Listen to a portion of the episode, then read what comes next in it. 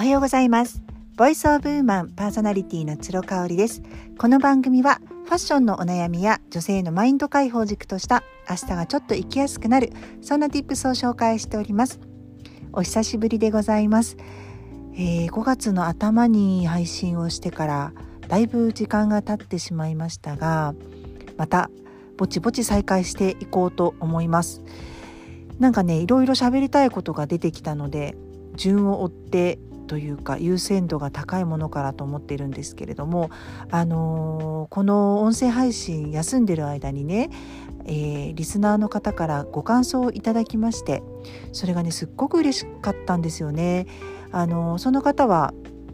ワーママハルさんとかチキリンさんの音声配信も聞いていますっていうことなんですけれども、まあ、ちょっとこうあのかなり頭をね使うような内容が多かったりとかするのであの逆に香里さんの音声配信はさらっと聞けて、うん、なんかこう頭を使わずに聞けるっていう感じなのかな。そういうふうにね言っていただけてすごく嬉しかったですね。私自身もチキリンさんはワーママハルさん大好きでもう毎日の配信欠かさず聞いています。でちょうど今ハルさんの新刊を読み終わったばっかりなんですね。サバティカルタイム本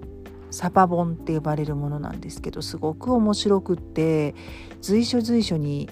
あ自分でもねあの反映したいなって思うところがあったりしたんですよね。ただおっしゃる通りやっぱりチキリンさんとかワーママハルさんの本はですね頭を使うんですよやっぱビジネス脳になるっていう感じなんですよね。なのであのすごく疲れている時とかうんまあもうなんかちょっといいかなって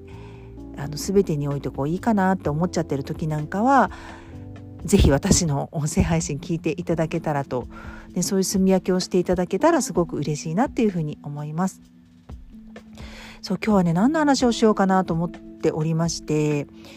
えーと、韓国ドラマの話をしようかな。今すごく好きな韓国ドラマ2つ同時進行で見ております。一つが私の解放日誌ですね。もう題名からしてすごくいいなというふうに思っていてえーと私の解放日誌なので自分を解放する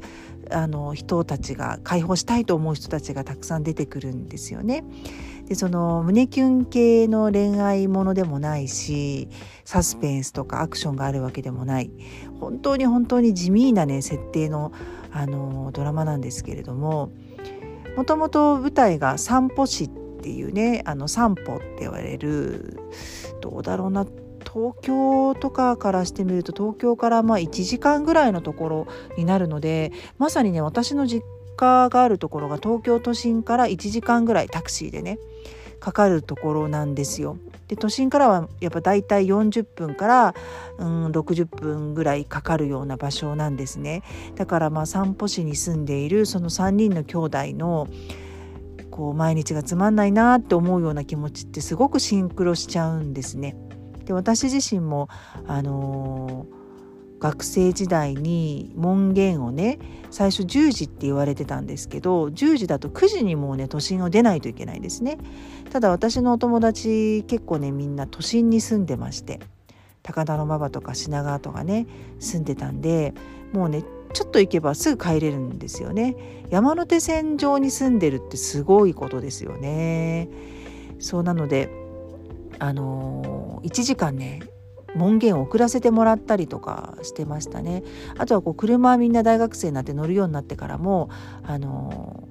都心に近い子同士はこう送り合ったりとかできるんだけど私はねもう遠すぎてちょっと遅れないって言われてあのカンパチをね越えなくちゃいけないんですね山手通りとかカンパチを越えなきゃいけないって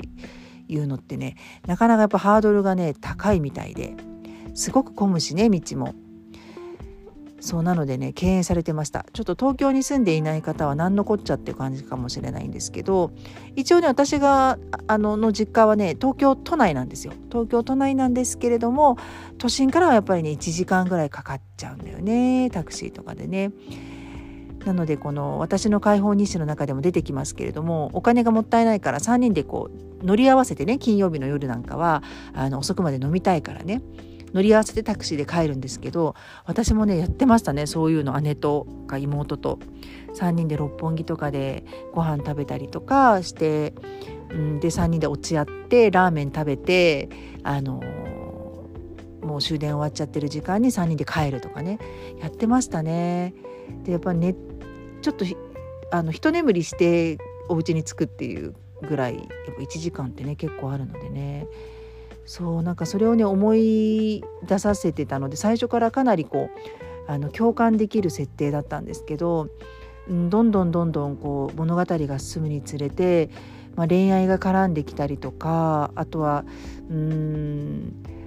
そうですねやっぱ家族間の絆みたいなものが出てきたりとか本当にねあの淡々としながらもすっごくメッセージ性の強い作品になっていると思います。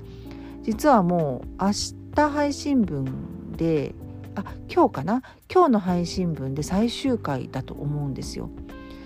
なのでねとっても楽しみにしています。そしてもう一つは私たちのブルースっていうね、えーと、こちらも韓国ドラマなんですけど、えーと、私の解放日誌を見てるんだっていう話を知り合いの方にしたらあだったら絶対私たちのブルースも好きだと思うと言われたんですね。でこちらもまあ恋愛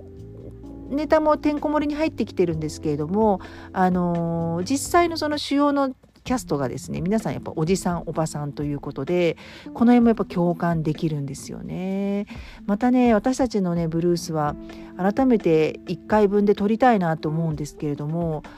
号泣してます。もうすっごくねあのいいですねいいし考えさせられるし親としてでやっぱりこう年老いていく自分とか年老いていく両親に対するねあのことだったりとか本当にこう人事ではない